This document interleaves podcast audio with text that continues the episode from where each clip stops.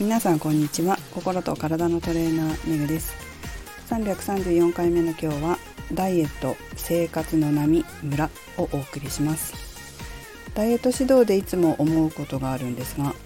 やはり規則正しい生活を続けるということが一番きれいに痩せるなということです。どうしても生活にムラや波があるときれいに痩せられないというか、淡々と痩せていけないんですよね。例えば食べたり食べなかったり、運動したりしなかったり、こういうふうにやったりやらなかったりっていう場合って、ちょっと痩せるかもしれないんですけど、またすぐ戻っちゃうんですよ。そしてまたやった時にまた痩せるんだけど、また途中でやめちゃうからまた戻るんですよね。そうすると痩せるっていうところまで、周りの人から痩せたねって気づいてもらえるところまでいけないんですよ。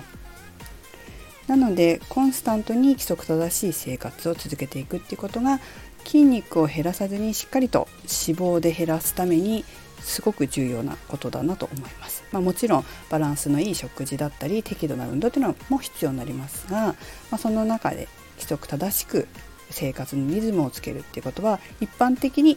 いいって言われてますけど、やっぱりいいんですよね。それが私も今まで見てきたけれども、綺麗に脂肪で痩せていかれる人というのは、どうしても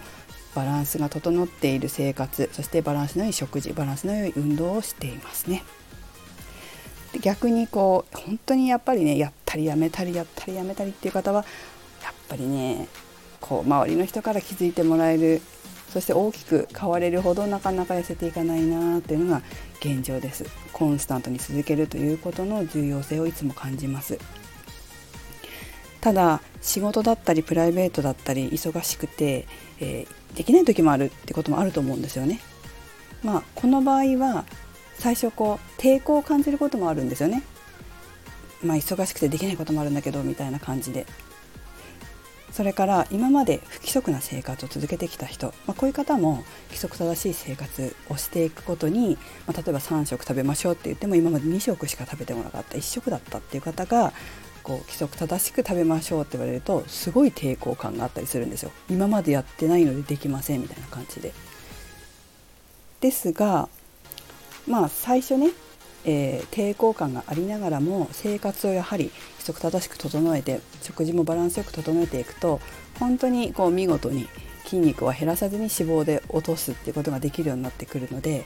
そうすると周りの人が気づくんですよね。この間も言いましたけど、筋肉で減らして痩せるとげっそりしたりとか貧相になったりして、周りの人に大丈夫って言われちゃったりしますけど、ちゃんと筋肉を保ったまま脂肪で減らすことができると、本当にきれいに痩せていくので、痩せたね、きれいになったねっていうポジティブな方の評価が周りから来るんですよね。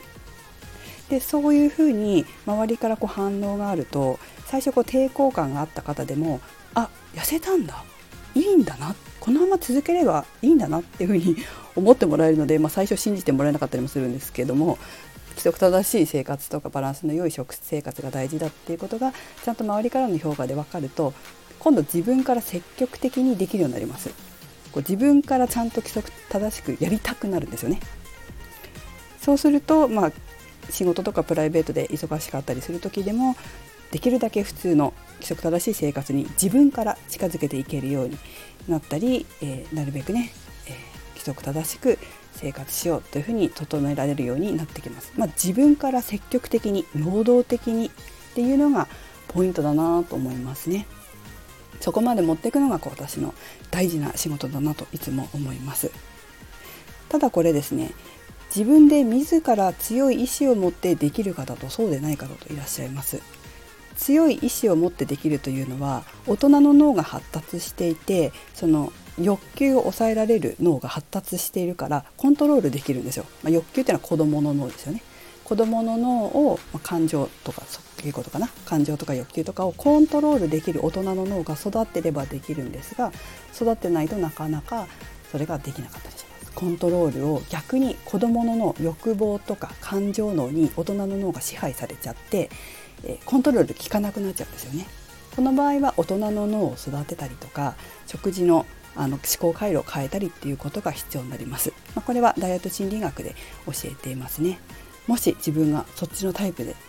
子どもの脳、感情とか欲求に支配されて大人の脳が負けてるな、コントロールできてないなという場合は、心を変えると、無理なくスムーズに